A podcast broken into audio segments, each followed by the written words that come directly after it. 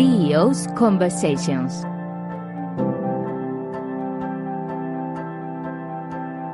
Conversaciones con los CEOs.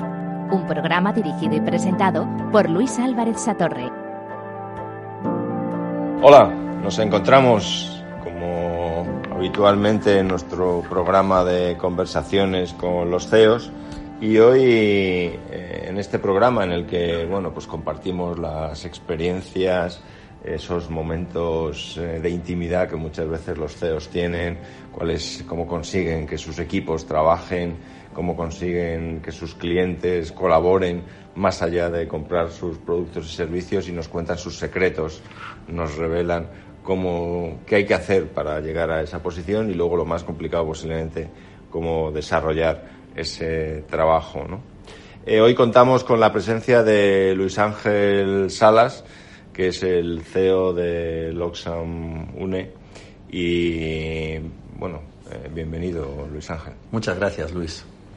A mí reconozco que me gusta empezar el programa siempre preguntando a quien comparte su tiempo con nosotros quién es la persona que está hoy. Entonces, ¿quién es Luis Ángel? Bueno, pues Luis Ángel es un castellano leonés, nací en Palencia y me he criado en León, eh, que ha sido toda su vida un apasionado de los recursos humanos. Eh, mi formación eh, estudié psicología en Oviedo, aunque luego lo he complementado con, a lo largo de mi, de mi carrera con, con, estudios de Derecho Laboral. Tengo un máster en Derecho Laboral por la Universidad de Santiago y bueno, tengo algunos otros posgrados. Tengo un padre del IES y luego también dentro de mi formación em, eh, por la parte del automóvil, que luego te contaré, me he desarrollado también eh, como un experto o, en técnicas de Lean Manufacturing. Soy Greenbelt Six Sigma y, y son toda la formación en general que es un poco ecléptica, ¿no? Bueno, también eh, nos tienes que a todos los que nos gusta el baloncesto, nos tienes que desvelar también que también dedicaste un tiempo. Ah, pues también dediqué, es verdad, es verdad. También ha sido una pasión mía y lo he dedicado mucho tiempo, eh, desde muy pequeño hasta los 26 o 27 años. Y hubo unos años eh, que, que, que, que, he sido semiprofesional o profesional. He vivido de ello cuando me casé. Yo cuando me casé tenía 23 años y vivíamos del baloncesto. Mi mujer y yo eh, estudiábamos fundamentalmente en dos equipos en mi vida, en el Osua de León y el Culo Viedo. Ya, salvo que seáis, salvo, que tengáis más de 50 años, nadie conoce, nadie conoce ya esos equipos. Pero sí, sí, fue una época muy bonita. Yo los conozco, entonces no voy a desvelar más. hasta ahí puedes decir. Eso, hasta aquí puedo leer. Eh, tú empiezas tu carrera en una compañía pequeña como director de recursos humanos, vas progresando a distintas organizaciones, entras en el mundo financiero también, siempre eh, en esa carrera de recursos humanos. Así es, eh, yo durante casi 25 años, desde los 27, donde fui eh, jefe de personal de una pequeña empresa de, imágenes corporativas y rostros luminosos de Gijón, Luminosos Sales, en ese momento. Eh, luego mi carrera, dos años después, pasé a ser director de recursos humanos de una caja de ahorros de Caixa Pontevedra, luego integrada en, Caixa Galicia, en Nova Caixa Galicia Banco, hoy a Banca y luego he pasado al automóvil, donde lo más relevante es que he estado durante siete años, he sido director de, de organización y recursos humanos de, de Delphi España, Delphi Automotive System España. Y es un, es un proceso interesante porque seguro que muchos de los que nos escuchan, eh, ya contando el final de la historia, hoy eres el, el CEO, el máximo responsable de una organización importante eh, donde tenéis más de 700 empleados, ¿no? Sois en, España. Eh, una organización donde tú has demostrado que un director de recursos humanos puede llegar a esa posición. Entonces seguro que quienes nos escuchan están muy interesados en conocer esos pequeños pasos y quizá ese paso para llevar a organizaciones de recursos humanos es un gran salto, ¿no? Sí, eh, yo siempre no sé si eso tendrá que ver con mi época de deportista, donde terminaba siendo el capitán de los equipos y, estas cosas.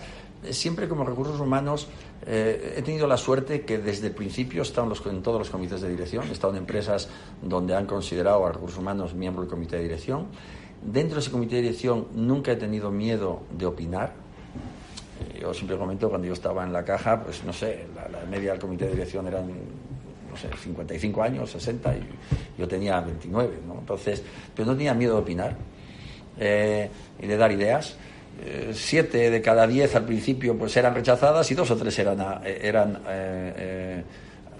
aprobadas, y, pero esas salían bien y conforme fui teniendo más experiencia, pues de, esa, de cada diez que siempre propuse muchas, pues me iban aprobando cuatro, cinco, seis, incluso en algunas un poco en el límite de las cosas que he llevado. Por eso yo como director de recursos humanos he terminado llevando, yo qué sé, eh, sistemas, compras de, compras de material indirecto, asesoría jurídica, eh, he estado en operaciones con compañías yo me acuerdo la primera operación en la que participé como miembro del equipo de tal, pues fue que Caixa Pontevedra compró parte de la red de oficinas del Deutsche Bank en Galicia. Entonces, dos o tres oficinitas con, con 20 o 30 personas, que a mí aquello me pareció una operación impresionante, hoy no, sería ya tan grande y tal. Y entonces, pues bueno, siempre he estado en, en distintas clases de proyectos, me he atrevido, he fallado muchas veces y otras veces he propuesto cosas que han ido mm, no solo yendo bien para los recursos humanos, sino yendo bien para la, propia compañía, para generar y siempre, negocio. Y siempre has mantenido un grado de inquietud grande por hacer cosas nuevas, ¿no? Yo por lo menos eh, cuando he hablado con tus colaboradores, todos dicen, no, es que todo el día se le están ocurriendo cosas nuevas, pero mirando hacia atrás también. Eso es cierto, pero tengo que decir que casi siempre se le ocurren a ellos. Yo creo que muchas, muchas cosas dependen un poco de la técnica de dirección, ¿no? Entonces, eh, cuando tú tienes equipos donde eh, en los equipos hablando de cómo es cada uno, yo no soy una persona que es abierta constantemente o no sé qué, o todas esas cosas que se dicen a veces. Yo tengo mi puerta siempre abierta, yo, yo cuando hablo con la gente la cierro, o sea, y, todas estas cosas, ¿no? Pero, pero sí que es verdad que hay unos momentos para aportar, unos momentos para decidir y unos momentos para ejecutar. Cuando yo he leído tu libro, me gusta mucho esa parte, eh, eh, esa parte mm, de, de, separar algunas cosas porque, porque al final, si no hay ejecución, no hay nada hay ideas, hay gente que habla muy bien, hay gente que dice no sé qué, pero, al final tú qué has hecho, ¿no? Entonces, eh, yo creo que parte de todas las ideas que toda la vida he, propuesto, una gran parte, más de la mitad por supuesto, vienen de mis equipos. O sea, eh, cuando tú, si te acuerdas en la universidad, si alguien copia de un libro es un copión. Pero si alguien copia de siete libros y presenta un trabajo, dice, esto es un trabajo de investigación. Pues yo soy un investigador, copio de muchos, ¿no? Esto ha sido un poco. Bueno, también juegas un poco un papel de entrenador, ¿no? Como has dicho en alguna ocasión, ¿no? Yo creo que lo del baloncesto sigue marcando tu, vida de, alguna forma. Sí, sigue un poco marcando, sí. Yo he tenido muchos em, ejemplos que he puesto. La verdad que muchos les he visto a, a posteriori. Es muy fácil hablar cuando las cosas han pasado, ¿no? Pero mm, eh, sí que la parte deportista forma mucho, es decir, la resistencia a la frustración, el saber que da igual que hoy ganes, que mañana puedes perder y tienes que preparar el siguiente partido. Y si hoy pierdes, bueno, pues mañana habrá otro partido, no pasa nada tampoco, no, no te tienes que, rasgar las vestiduras, ¿no? Porque tienes que estar bien para entrenar mañana. Eh, eh, bueno, ha habido muchas pequeñas cosas que me han servido luego con un poco de suerte, aunado perseverancia, eh, yo qué sé, pero, pero me han servido mucho. Y en tu, en tu trayectoria vives algunos momentos complicados, como el de Delphi, luego en eh, la incorporación a UNE, un proyecto apasionante también, con un conjunto de socios que luego también pasa por un momento de crisis. ¿Qué se aprende en esos momentos complicados? Mira, Luis, yo tengo muchas frases políticamente incorrectas, te voy a decir una. Eh, Casi todo el mundo dice que hay que aprender algo o que se aprende más de los fracasos que de los éxitos. Yo no estoy de acuerdo. Yo creo que hay que aprender de los fracasos, pero yo he aprendido más de mis éxitos. Porque cuando uno fracasa sabe una manera de las millones de maneras que hay de hacer las cosas en las cuales no funciona, pero no sabe si la contraria funcionaría. Cada vez que has tenido un éxito, sabes al menos una manera en la cual inequívocamente funciona. Entonces, yo he aprendido muchas cosas, casi todas después de que ha pasado todo eso. Lo que sí que más he aprendido es a no perder los papeles cada vez que pasa algo esto y pensar de una manera, desde un punto de vista eh, pragmático, no sé, estratégico, no sé cómo llamarlo, eh, qué es lo que podemos hacer. De hecho, la última gran crisis que hemos tenido en esta compañía, eh, que fue dramática, porque esta compañía dependía exclusivamente del sector de la construcción y de la obra civil en los años 2008-2009, entonces con toda la crisis, pues lo que vimos es, oye, mm, mm, vale, eh, esta es la peor situación que estamos. ¿Qué podemos hacer para que esto primero no empeore, luego no cierre y podamos salvarla? Y a partir de ahí empezamos a construir. Construir es difícil, lleva tiempo, pero el, tener la sangre fría de que mm, el otro día, eh, si visteis la semifinal del Mundial entre Francia y... Entre, no, entre Australia y, Australia y Francia, llegó un momento que ganaban de 18 los australianos y al final perdieron. Si Francia se hubiera tirado la toalla y hubiera, se hubiera puesto tan nervioso, pues habrían ido de, mucho más. Entonces, lo que más he aprendido es afrontarlo. Y en esos momentos en los que eh, te enfrentas a una situación complicada, en esa historia llega un momento en el que estás en el proyecto, eh, digamos, empresarial, que es la continuación en el que estáis hoy, y te encuentras en la situación de decir, bueno, hace falta alguien que esté al frente de esto, escribes un plan. Eh, y te embarcas en la aventura. Bueno, a veces no es ni tan fácil. Yo creo que yo estoy aquí, como siempre, cuando la gente, incluso en el deporte, a veces para ganar hace falta un poco de suerte. Es verdad que si tú no llegas al final del partido con el balón en posesión y perdiendo de menos de dos puntos no puedes ganar, porque si pierdes de siete o de diez o no tienes el balón en posesión, pues no puedes. Entonces, es verdad que tienes que hacer mucho trabajo para llegar ahí. Y luego llegando ahí tiras el último tiro y a veces entra y a veces no. Y a veces hay que tener un poco de suerte. Y yo aquí quizá, pues, ahora pensado retrospectivamente, pues igual tuve un poco de suerte. Pero yo he llegado un poco por descarte. Yo creo que llegó un momento que la situación era tan complicada, donde claramente tenía que venir alguien diferente a, cambiar y salvar la compañía. Mm, los accionistas no encontraron a nadie, mm, no me lo propusieron a mí como primera opción y cuando me lo propusieron, pues yo tenía un plan que, varias veces había presentado a, los anteriores gestores y, no, no, no, lo veían, no pensaban que no, se me aceptó y, llegué. bueno, pues parece que fue un buen descarte porque como tú has dicho en alguna ocasión también, que no hay canastas de 20 puntos, ¿no? Hay que ir metiendo punto a punto y, con eso conseguir darle la vuelta Así como muy bien hiciste. Así es, bueno, y, pero lo hice, y vuelvo a decirte, y lo hice con un equipo, es decir, al venir de la parte de dirección de recursos humanos, lo primero que hice fue, entre comillas, recolocar a algunas personas sin tener en cuenta nada más que los méritos. Me dio igual, no sé cómo decirte, la amistad, la posición, el peso, etcétera, etcétera. O sea, aquí lo que, eh, lo, que hacía falta era eh, personas que tuvieran capacidad, y, que tuvieran capacidad, por supuesto, que creyeran en el proyecto y que quisieran trabajar. Entonces, te, yo... te, atreviste también a poner al base de pivot, a moverlos un poco. Sí, no sé si al base del pivot, pero sí que tengo que decir que en el comité de dirección que tenemos ahora hay mucha gente que está. El director de compras era una persona que se dedicaba a cobros, eh, uno de los directores de operaciones se dedicaba a internacional eh, el, director técnico era el responsable del área norte en Pamplona, eh, etcétera, etcétera. Pero eran personas donde, eh, debido a distintas cuestiones de recursos humanos, al sistema de evaluación de la compañía y tal, yo confiaba en ellos. Desgraciadamente en las compañías, a veces, para nombrar gente, hay muchos juegos de poder, de apoyos, etcétera, etcétera. Lo bueno de las crisis, a mí me han venido viendo las crisis que he tenido en las distintas empresas en mi vida, lo bueno de las crisis es que no hay mucho tiempo ya para tonterías. Y entonces cuando ya el entrenador no tiene otro remedio, da igual con quién se lleve bien. Si tiene que tirar, saca un tirador, si tiene que defender, saca un defensor. Le caiga como le caiga. Entonces, bueno, mm, en ese momento yo pude o, me dejaron poner a quien de verdad creía y toda esa gente, que siguen todos, eh, han sacado la empresa adelante. Bueno, un equipo con retos para jugar al baloncesto y para liderar un proyecto empresarial apasionante del que vamos a hablar en un segundo. Hoy la conversación con Luis Ángel Salas, eh, el CEO de Loxham Une, una compañía que ahora vamos a entender mejor.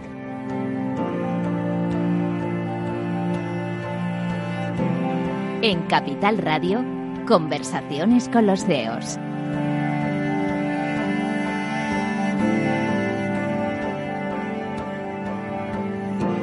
Continuamos. Hoy en nuestras conversaciones con los CEOs estamos charlando con Luis Ángel Salas, que es el CEO de Loxam UNE. Eh, Luis, Luis, Ángel, nos contabas eh, la importancia del equipo, ¿no? la importancia del proyecto. Y cuéntanos un poco qué hace Loxam UNE para quienes nos escuchan. ¿no? Mira, pues Loxam UNE es una empresa dedicada al alquiler de maquinaria sin conductor. Alquilamos maquinaria de todo tipo, eh, maquinaria de elevación de personas, eh, maquinaria generalista, es decir, desde una maquinaria de elevación, desde una tijera donde ves que suben gente a pintar o hacer cosas de estas, o una máquina articulada, eh, máquinas que suben a mucha altura, máquinas que suben a 90, 90 y tantos metros a hacer el mantenimiento, por ejemplo, de, las, eh, de los parques eólicos. Y luego hay otra parte que son máquinas de las que más comúnmente conocemos la gente, máquinas generalistas, excavadoras, retroexcavadoras, manipuladores, carretillas, etcétera. Luego tenemos máquinas de tipo eh, de generación de energía, mm, máquinas, generadores, etcétera, compresores, máquinas que dan apoyo incluso a veces a hospitales, a líneas de metro o a obras que dan luz a obras, etcétera. Y luego tenemos también maquinaria, pequeña maquinaria. España tiene el, dudoso mérito de ser el país de la OCDE, de, todo el mundo industrializado, que tiene menor tasa de penetración del alquiler. Es decir, somos un país que alquila pocas, pocas cosas. Eh, por decirte un ejemplo, en, Inglaterra más del 50% de todos los coches son de renting, en España es un 7%. ¿Por qué? Porque nadie tiene un coche de renting salvo eh, las empresas. Entonces, eh, nosotros estamos Creemos que el alquiler es mejor para la economía circular, es mejor para la sostenibilidad, es mejor para el medio ambiente, eh, etcétera. Y bueno, nos dedicamos a eso. También tenemos maquinaria pequeña, desde un taladro, una pisonadora, una mezcladora, eh, eh, una mezcladora de, concreto, de sí, de cualquier material, de cualquier materiales y tal. también mm, hacemos eso. Y además eh, prestamos servicios. ¿Qué clase de servicios prestamos? Relacionados con todo lo que tenemos, nosotros, igual que tenemos muy bien mantenidas nuestras máquinas, podemos llevar el mantenimiento de otras máquinas, eh, podemos prestar eh, servicios de asesoramiento sobre grandes, sobre grandes proyectos, participamos en eventos, en el Mad Cool, en, en el cine, en Juegos de Tronos, etcétera, etcétera. Y luego también además damos formación. De hecho, la visión de la compañía es que trabajamos para hacer del mundo un lugar más seguro y damos formación para la conducción segura y eficiente de nuestras máquinas. En este sentido, somos la primera empresa de España y formamos a más de 23.000 personas eh, todos los años en el manejo de estas máquinas. Cuando discutíamos eh, los valores de, la compañía, de los Ham UNE, eh, tú hablabas de, este, de esta misión, ¿no? de hacer del mundo un lugar más seguro. Especialmente en maquinaria compleja de, manejar y que desde luego eh, cuando uno la ve desde fuera casi asusta, ¿no? No es Transformers, pero casi. Sí, sí, muchas veces sí. Pero hablabas de que el, si quieres, el valor fundamental está alrededor de las personas, ¿no? De asegurar que, que los equipos sienten y entienden cuál es su contribución eh, yo en el libro hablaba de lo de los constructores de catedrales. Correcto, sí, sí. Eh, ¿cómo, ¿Cómo consigues eh, la dinámica esta de trabajar con la gente, atraer el talento que hace falta para una organización como esta? Sí, es una pregunta que tiene su enjundia y es muy compleja y, se nota que tú has tenido esos mismos problemas con otras, en otras organizaciones. ¿no? yo creo que esto es un tema mm, de muchas aristas. La primera es que todo se tiene que evaluar. Todo lo que no se evalúa se devalúa, incluyendo las personas. Por ponerte un ejemplo, en todos eh, los sistemas, en casi todas las em, compañías hay sistemas de, evaluación de personas, eh, de, appraisal, como los quieras llamar, y tal. Aquí, además de esto, evaluamos a todos los mandos. ¿Y quién evalúa los mandos? Pues los evalúa sus equipos. Todos los mandos de esta compañía, incluyendo yo, incluyendo el que te habla, somos evaluados a dos niveles, con nuestro equipo directo, lo que llamamos una evaluación 180, y con el equipo que trabaja para el equipo directo. De tal manera que el segundo nivel por debajo de nosotros es muy interesante ver cómo nos percibe. Y, entonces, todos los mandos tienen que ser evaluados. Luego, si quieres, volvemos a qué evalúan a los jefes. Y segundo, dentro de esto tiene que haber una... Tú lo decías muy bien en el libro, es decir, hay un tema, eh, tú lo llamaste evangelización. Yo nunca lo había llamado evangelización, desde ahora te copio el término, si me permites, citaré al autor, pero, pero me encanta. Es decir, no es solo de lo que hablamos de comunicar, hay que comunicar, comunicar bien, la comunicación es la base de la motivación ya, pero comunicar es solo decir las cosas y saber que el otro te ha escuchado. Y evangelizar es un poco más, es hacerle partícipe de qué es lo que está haciendo y que compre de alguna manera la idea, de que sepa de que, está haciendo esa catedral que tú dices y que aunque pierda un poco más de tiempo en, en mejorar la arista de esa piedra, esa piedra va a encajar mejor y va a encajar para siempre. Entonces, esto tiene que ver. Cuando yo paso a ser el consejero delegado en enero del 2014, lo primero que hago es unas reuniones con toda la organización para decirles que llegan unos tiempos relativamente duros, pero que, hay una luz al final del túnel y cuál es el plan. Entonces, creo primero un equipo, porque cuando tú evangelizas tienes que coger un grupo de apóstoles, eh, y entonces creo primero un equipo, creamos unos planes y, lo ponemos. Entonces, yo creo que es que hay que, por supuesto, medir constantemente y hay que hacer una labor de evangelización. Evangelización no significa que lo que tú digas mm, mm, mm, eh, tienes siempre razón, pues muchas veces te equivocas, pues si eres bueno te equivocarás en un 10 o en un 15% de las veces, si eres malo te equivocarás en un 50%, pero te vas a equivocar siempre. Y eso no es el problema, el problema es que hay que reconocer la equivocación, dar marcha atrás y hacer otro plan. Y, la gente tiene que saber que se puede equivocar. Es la, combinación también de entender cuál es ese objetivo que está por encima de las cifras y al mismo tiempo creer que como organización eh, para ser capaz de ganar el partido. Eso es. Mira, nosotros veníamos de, varios años donde cada vez facturábamos menos y entonces eh, el, presidente o el comité de dirección de la empresa decía, bueno, como al año que viene irá peor, vamos a facturar menos y entonces hay que ahorrar. Venga, ¿a cuánta gente echamos? ¿Qué máquinas vendemos? No sé qué. Yo puse pie en pared y dije, no, aquí no vamos a hablar de ajustes, vamos a hablar de eficiencia, que es con la gente que tenemos, sin uno menos, ¿Cómo podemos optimizar eso? Entonces, ese fue el cambio de enfoque general. Luego, por supuesto, esto tiene muchas aristas, comercial, taller, administración, etcétera. Bueno, y si se ocurre coger y decir, oye, las máquinas que no estoy utilizando en España, a ver en qué país del mundo. Correcto, uno de, ellos es, oye, si nosotros vendemos las máquinas, el día que se recupere el mercado, no vamos a tenerlas. Oye, si las máquinas están bien conservadas, ¿por qué no buscamos otros mercados donde puedan ir las máquinas? El gran problema que teníamos es que si estábamos aquí con muchos problemas y perdiendo hasta las zapatillas, no teníamos capacidad de inversión para hacer eso. Y entonces montamos joint ventures.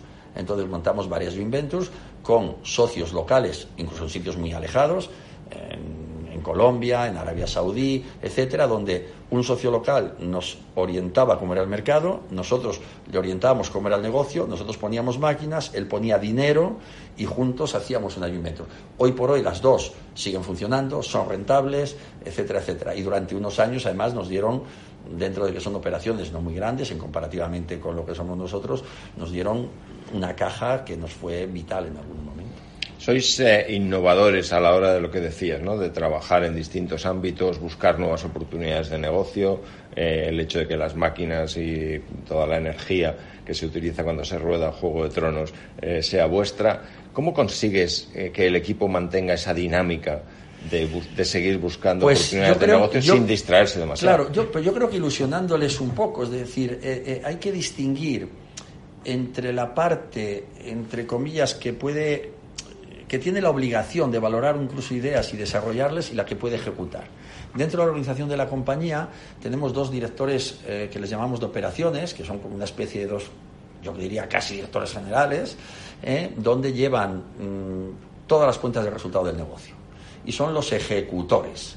Y eso lo hemos separado de lo que es pues el, yo que sé, el director técnico. En el pasado el director técnico mandaba en todos los talleres. Ahora el director técnico crea las políticas pero no manda a los talleres. Y parte de su obligación es desarrollar, pensar. Por supuesto, con todos los jefes de taller. Por cierto, pasado mañana reunimos a los 45 jefes de taller en el Escorial en, una jornada y media precisamente para cursos de trabajo y para sacar. Pero, y, esto mismo me pasa con la directora de, marketing y desarrollo de negocio. Es decir, la directora de comercial, marketing y desarrollo de negocio no es la que dirige a los comerciales. Estos están en manos de esos directores de operaciones que ejecutan. Y ella es la que tiene, de hecho, su nombre es marketing y desarrollo de negocio. Es la que tiene que pensar. Entonces, hemos dedicado personas concretas a que comprendiendo el negocio eh, y, muy interrelacionado con el negocio, ellos tengan la obligación de desarrollar otras cosas.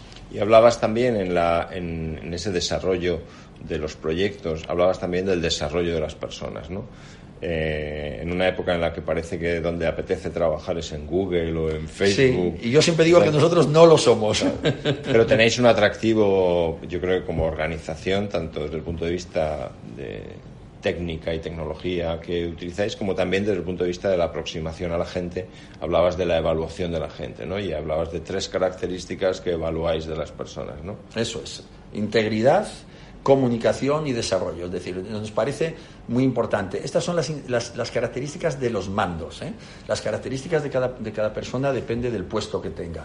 Pero en todos los mandos debemos dar eh, ejemplo de integridad, ejemplo de comunicación y ejemplo de que nos preocupamos por las personas. Por ponerte un ejemplo, eh, eh, mira, yo después de esta reunión, inmediatamente después, tengo una reunión con un grupo de becarios donde les damos la bienvenida, que los llamamos E-Lévate, eh, porque son personas para desarrollarse dentro de la compañía. Y he sacado una slide hace poco de los que vienen de la anterior jornada. Tenemos, en este momento tenemos 38 personas trabajando que entraron como becarios, de los cuales uno es un subdirector de área, dos son jefes de departamento, tres o cuatro son técnicos y además el 80% de ellos son fijos. Han entrado como becarios en la compañía.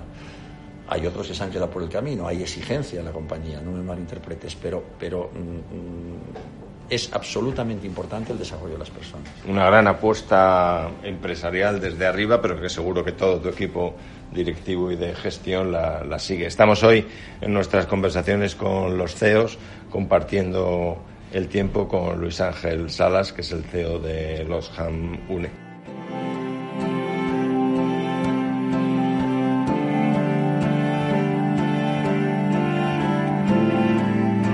Conversaciones con los CEOs, un programa dirigido y presentado por Luis Álvarez Satorre. Conversaciones con los CEOs, hoy con Luis Ángel Salas, que es el CEO de Los Ham Une.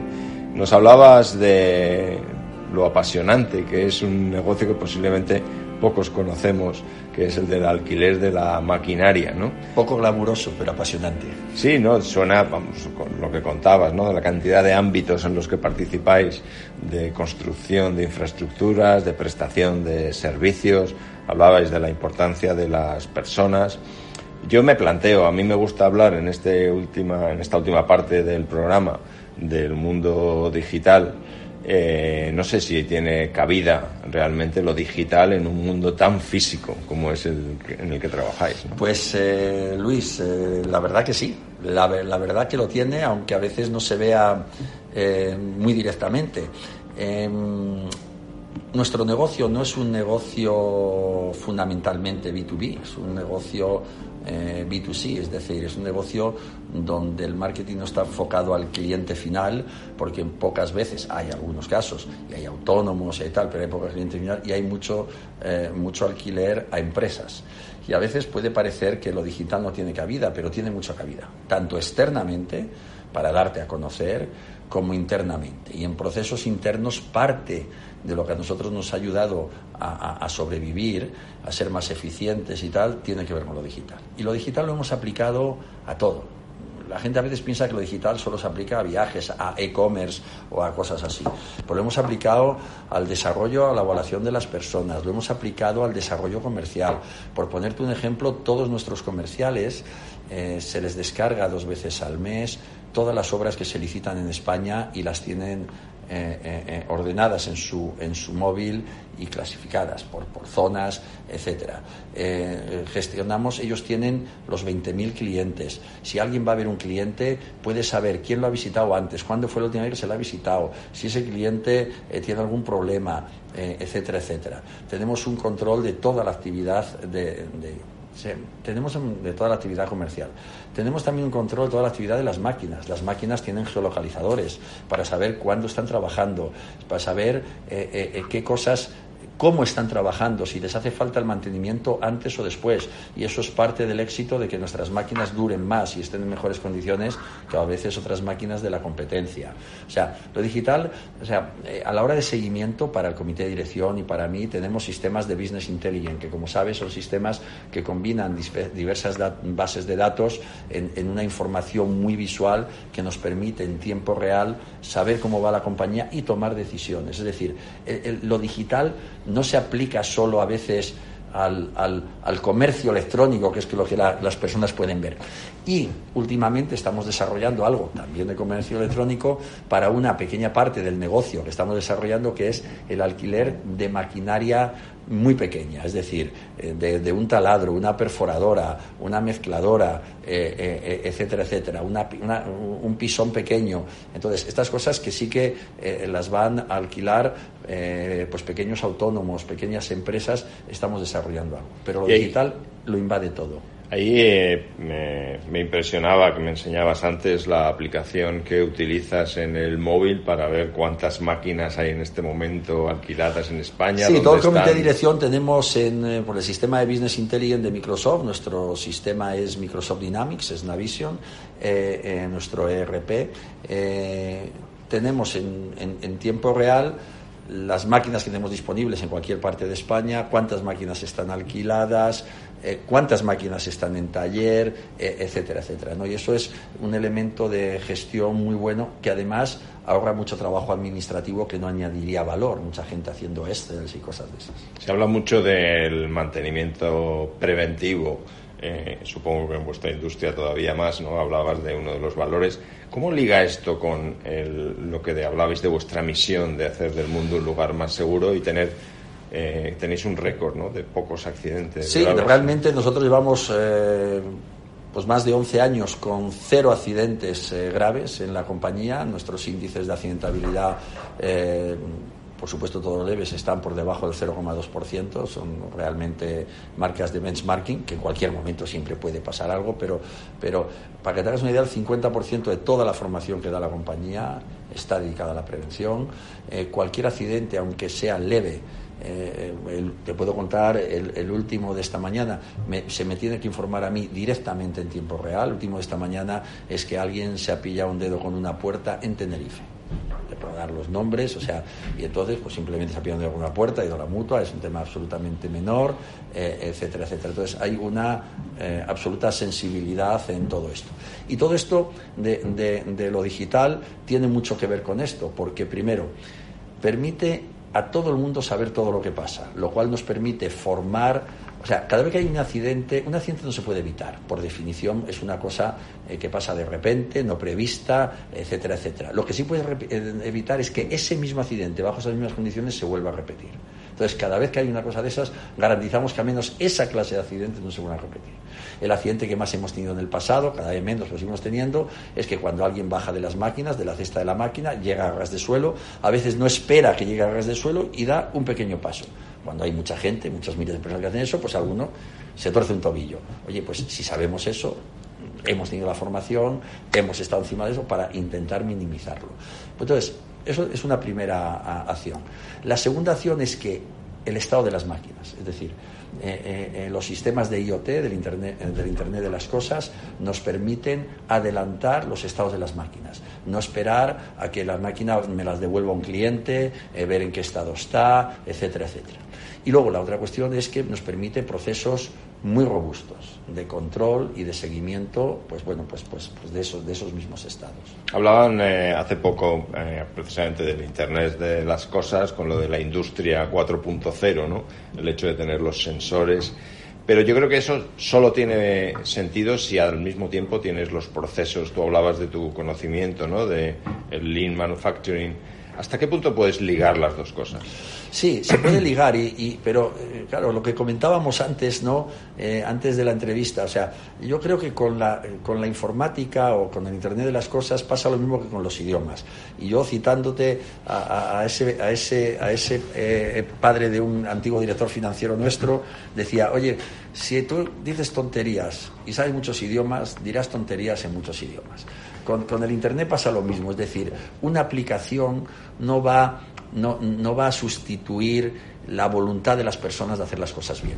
Luego usted una aplicación, hay quien las utiliza bien y quien las utiliza mal. Y quien sin tener una aplicación lo hace bien. Entonces, eh, eh, lo que damos a los comerciales, por ejemplo, el Force Manager que tenemos, esta herramienta que te digo, permite al que es un buen comercial ver otro cliente, ver qué cliente tiene al lado, ver las siguientes obras. El que quiera, luego tendrá usted que trabajárselo. O sea, las cosas no van a sustituir a las personas. Entonces, mm, si además tienen esa voluntad, en cuanto le des esas herramientas, se produce un efecto multiplicador. Pero tiene que haber eso. Por esto, lo que hablábamos en la primera parte, todo este tema de la integridad, de la comunicación, de ese eh, engagement que, eh, engagement que tú decías, sin eso mm, da igual lo digital que tú pongas. ¿no? Bueno, eh, yo tengo que volver ahora a donde empezamos ¿no? en la conversación, porque estoy seguro que quienes nos escuchan han seguido la pasión que pones en el, negocio que diriges, en trabajar con tu equipo, en estos pequeños matices donde se, se ven yo creo que dos perfiles por detrás, ¿no? Por un lado el apasionado del baloncesto y por otro lado el director de recursos humanos. ¿Cuál sería tu consejo a estos directores de recursos humanos que pueden tener también una cierta inquietud de, de ver cómo su carrera les puede llevar a a ir cubriendo posiciones que van más allá de la función tradicional de recursos humanos y desde tu perspectiva. Pues yo mi, recomendación sería que no se autolimiten. O sea, mm, los recursos humanos durante muchos años en España han estado muy limitados, no han estado en los comités de dirección, se han dedicado solo a labores de gestión administrativa y relaciones laborales. Eh, cada vez por fin se va. Yo he tenido suerte en las empresas que he tenido y, en las posiciones que he ido ocupando, pero luego nunca he intentado autolimitarme.